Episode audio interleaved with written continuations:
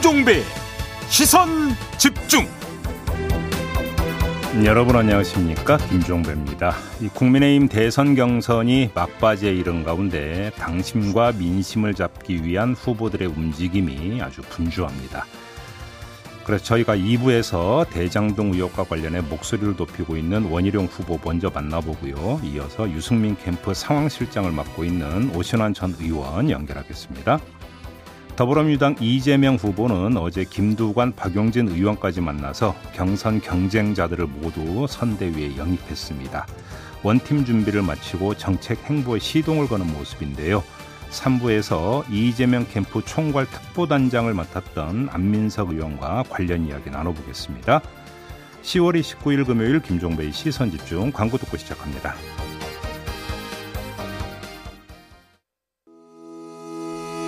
시선 집중은 촌철님들의 다양한 목소리를 기다립니다. 짧은 건 50원, 긴 건 100원인 문자 메시지 샵 8001번, 스마트 라디오 미니와 유튜브 라이브로도 시선 집중과 함께 하실 수 있습니다. 믿고 듣는 진품 시사 김종배의 시선 집중.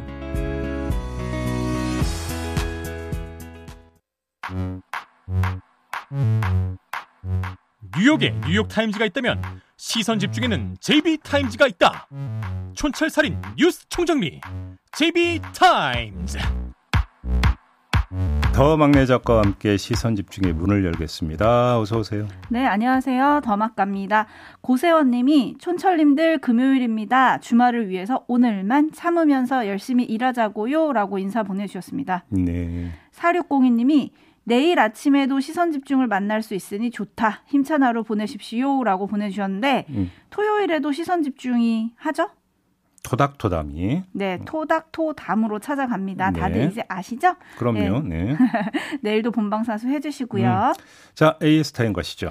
네, 어제 더불어민주당 윤건영 의원이 이재명 후보에게 이제 필요한 건 몽골 기병처럼 정책 행보를 하는 거다라고 했잖아요. 네. 하지만 정책 드라이브를 걸기도 전에 주 4일제와 음식점 총량제 등 평소 생각을 밝혔다가 지금 조금 논란이 되고 있습니다. 네. 특히 음식점 총량제 같은 경우에는 이제 국민의힘에서 아무 말 대잔치다. 전체주의적 발상이다. 이런 비판까지 나왔거든요. 네. 그러자 이제 이재명 후보는 어제 밝히길 고민해 볼 필요가 있다고는 생각을 하지만 음. 지금 당장 시행하거나 공약하는 거는 아니다라고 진화에 나섰거든요. 네. 제이비 이런 논란을 좀 어떻게 보세요? 아, 일단 직업 선택의 자유는 헌법 제15조가 규정하고 있는 국민의 기본권입니다. 네. 영업의 자유, 영리 추구의 자유는 자본주의의 기본 원리고요. 이재명 후보는 사법고 시를 패스한 변호사입니다. 음. 이런 아주 기초적인 걸 몰라서 이런 얘기를 했을까요? 음. 저는 그렇게 보지 않거든요. 그럼 여기서 또 삐딱선을 한번 타봅시다. 네. 만약에 이거의 의도적인 발언이고 그래서 치고 빠지기 발언이라고 한번 가정을 해보면 네. 이재명 후보는 뭘 생각을 했을까? 저는 이게 궁금했는데요. 뭘 생각했을까요? 자, 예를 들어서 그 음식점 총량제를 이야기한 게 시장에서 상인들 만나서 이 이야기를 했던 거죠. 네. 저는 그 한 장면을 보면서 이런 궁금증이 들었습니다. 이 이야기를 했을 때 그러면 시장 상인들은 반겼을까요? 뜨악했을까요? 무슨 이야기냐면 어떤 일이 불거졌을 때 그것을 바라보는 관점은 두 가지가 있습니다. 네. 그냥 당사자로서 바라보는 관점이 있고 그냥 구경꾼으로서 바라보는 관점이 있습니다. 음흠. 그잖아요. 네. 자, 그러면 이 발언의 제1차 당사자는 누가 될까요? 현재 음식점을 운영하고 계시는 사장님들이시겠죠. 네. 그분들은 이걸 반길까요? 반대할까요? 제가 볼 때는 반길 겁니다. 대체적으로는. 음. 왜 그러냐면 잠재적이고 무한대적인 어떤 경쟁보다는 총량자가 된다면 현재 음식점을 운영하고 있는 분들 입장에서는 굳이 반대할 이유는 없으신 거죠. 음. 반면에 구경꾼의 입장에서는 내가 지금 예를 들어서 뭐 그 점포 계약까지 맺고 음식점 열기만 디데이만 지금 기다리고 있는 분들이란 모르겠지만 음. 그게 아닌 분들에게는 구경꾼의 관점에서 옳다 그러다라는 이야기는 할 수 있겠지만 감도는 떨어지죠. 그죠? 음. 그러니까 시시비비로는 접근할 수 있겠지만 찬반으로 접근하기에는 또 한 거리가 있다라는 겁니다. 음. 이렇게 놓고 본다면 득이 클까 실이 클까 이재명 후보 입장에서는 저는 그것도 계산했을 수도 있다 이렇게 보거든요. 오. 어떻게 생각하십니까? 하지만 이제 그 직장이 좀 불안하신 분들이거나 아니면 이제 코로나 때문에 좀 상황이 안 좋아하신 분들이나 뭐 많은 분들이 또 결국은 또 할 수 있는 게 장사밖에 없다. 아니, 바로 그건데요. 이렇게 얘기하시는 분들도 있잖아요. 막연하게 그래서, 네, 그럴지도 모른다라고 하는 분들이 많이 계시죠. 그렇죠. 왜 그러냐면 직장에서 퇴출되거나 이랬던 분들이 결국은 이제 그 자영업으로 이제 내몰리는 게 대한민국 현실이니까. 네, 네, 그렇죠. 하지만 그것이 바로 발을 담그기 전까지는 구경꾼의 관점에서 보게 된다는 음. 겁니다. 당사자가 아니게 되는 것이죠. 네. 촌철님들 의견이 좀 분분하신 것 같아요. 음. 이순애님은 어, 이 후보님이 실수를 하신 것 같습니다. 종량제는 좀 성급한 것 같아요. 권리를 어찌 간섭한단 말입니까? 라는 의견을 보내주셨고, 반면에, 어, TH 양님은 을과 을의 싸움 만들기다. 뭐 비슷한 의견이신데, 그리고 두표다님은 솔직히 음식업 너무너무 많습니다. 정리가 좀 필요합니다. 이런 음. 의견들도 좀 있어서요. 음. 의견이 굉장히 분분하다라는 걸 좀 전해드리고요. 요거 관련해 가지고는 또 이재명 후보 측의 자세한 입장을 저희가 3부에서 안민석 의원에게 들어보도록 하겠습니다. 한 그죠? 말씀만 더 보태면 네. 그렇게 논란이 커지면 이재명 후보에게는 득일까요, 실일까요? 득이 맞나요? 왜 그러냐면 전선이 이동이 됩니다. 아하. 대장동 전선에서 이 아. 발언으로 관심이 이동이 되는 거죠. 네. 그러니까 그런 점 뭐 노렸는지는 모르겠어요. 제가 뭐 이재명 후보의 속을 들여다볼 수는 없기 때문에 뭐 그러니까 모르겠지만 이 논란이 커지면 이재명 후보를 둘러싼 논란의 축이 이동을 한다라는 음. 것이고요. 바로 그런 상태에서 오늘 그 보수 언론 같은 경우는 또이 이야기를 하면서 했던 불나방이라고 하는 비유적 표현을 쓴 걸 또 문제를 삼고 네, 있더라고요. 네, 네. 이 논란은 이제 키워가겠다. 이제 보수 진영에서 이제 이렇게 지금 그 접근을 하고 있는 것 같은데 그러면 어떻게 되느냐? 이후 이재명 후보를 둘러싼 전선이 어떻게 이제 펼쳐지느냐 이것도 한번 좀 관전 포인트로 놓고 보실 필요가 있을 거다 이런 네, 말씀까지만 네. 드리겠습니다. 그리고 또 공약이라고 말한 건 또 아니라 가지고 네네 네, 지켜보도록 하겠습니다. 자 뉴스 분석이 함께하는 JB TIMES 오늘 주목할 뉴스 챙겨드릴게요. 첫 번째 뉴스는 오디오로 먼저 만나보시죠. 임성근 전 부장판사는 2014년 세월호 참사 당일 박근혜 당시 대통령의 행적을 보도한 일본 산케이 신문 서울 지국장의 명예훼손 재판에 개입했다는 의혹 등을 받아왔습니다. 국회는 지난 2월 4일 헌정사상 최초로 임 전 부장판사에 대한 탄핵 소추안을 가결했고 그는 다음 달 법복을 벗었습니다. 8개월여에 걸친 심리 끝에 헌법재판관 9명 중 5명은 탄핵 소추 각하 의견을 냈습니다. 현직이 아니라 파면도 할 수 없으니 문제가 제기된 그의 행위가 헌법에 위배되는지 여부도 판단할 이유가 없다는 논리입니다. 반면 다른 재판관 3명은 인용, 즉 파면이 정당하다고 봤습니다. 임 전 부장판사가 법관으로서 재판 독립, 공정성에 대한 신뢰를 훼손했다고 보기에 충분하다고 지적했습니다. 사상 첫 탄핵법관의 불명예 위기에서 벗어난 임 전 부장판사 측은 10년을 끼쳐 송구하다면서도 헌재의 각하 결정을 환영하는 입장을 냈습니다. 네, 이미 박근혜 탄핵이 있었기 때문에 많은 그 애청자 여러분들이 이미 알고 계시겠지만 다시 한번 정리를 해주면 국회에서 탄핵 소추가 의결이 되면 네. 그걸로 확정이 되는 게 아니라 헌법재판소로 가서 탄핵 심판이 이루어지지 않습니까? 네. 여기서 확정이 돼야만이 이제 탄핵이 확정이 되는 거고 파면 조치가 실효가 이제 그 생기게 되는 건데 음. 문제는 2월 4일에 국회에서 탄핵 소추 의결은 있었습니다만 네. 2월 말에 어, 임 부장판사가 임기 만료 퇴임을 해버렸다는 것이죠. 그러니까 탄핵을 할지 말지에 대한 심판은 퇴임한 사람을 대상으로 해버리니까 굳이 이걸 할 이유가 없다. 음. 그래서 헌법재판소에서 각하 결정을 내린 거죠. 네. 그러니까 이게 이제 그 간단히 정리하면 헌재 결정에 이제 개요가 되겠는데 아, 이 결정이 나오고 난 다음에 탄핵 소추를 주도했던 이탄희 민주당 의원의 말이 또 보도를 탔습니다. 네. 이 말에 요번 그 결정의 문제의 핵심, 그다음에 해법이 모두 담겨 있다고 봐야 될 것 같은데요.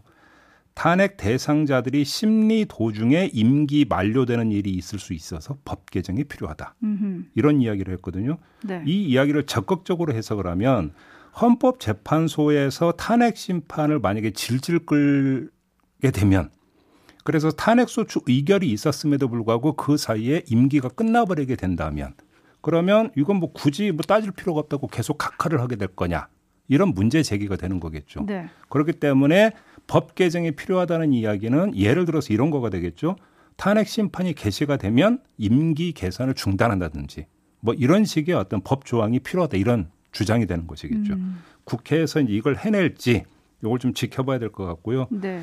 또 하나 헌법재판소의 접근법은 임 부장판사의 행위가 아니라 시기만을 따진 것 지금 말씀드린 거 바로 이거 아니겠습니까? 이게 정말로 피해각이냐? 음. 그러면 임성근 부장판사의 저런 재판 개입이 정말 헌법 위반에 해당이 될 수 있는 거냐 없는 거냐에 대한 본질적 문제는 아예 판단도 하지 않았다. 네. 이게 그 형식적인 퇴임했기 때문에 굳이 이걸 따질 필요가 없다라는 형식적인 법논리 때문이냐 아니면 그걸 따지는 게 별로 좀 거추장스럽고 싫어서 오히려 이 법논리를 앞세운 거냐.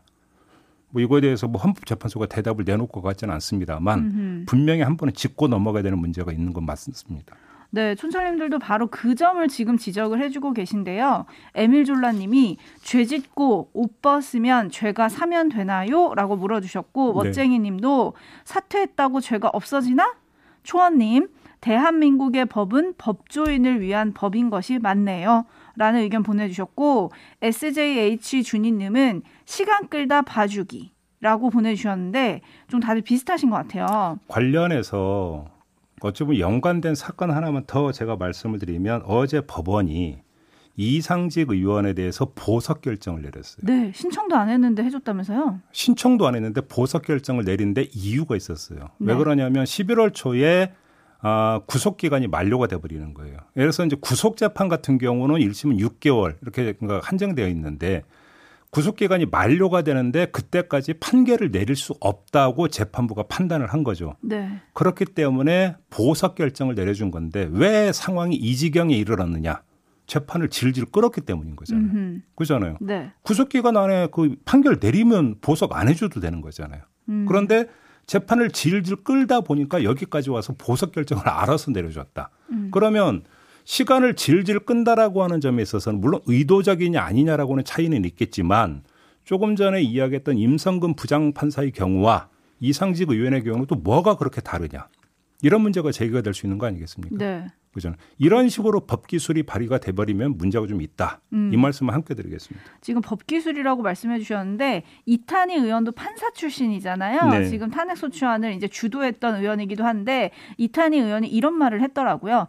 국회는 헌법재판소로 하여금 헌법 수호 기관으로서 역할을 해줄 것을 요구를 했는데 음. 재판관 다수 의견은 법 기술자적인 판단에 그쳤다라고 꼬집었는데요. 이승민 님이 판사를 탄핵하는데 판사가 판결한다? 이거부터 좀 이상하지 않습니까? 국민 심판은 어떨까요? 라는 의견을 좀 보내주셨는데요. 네.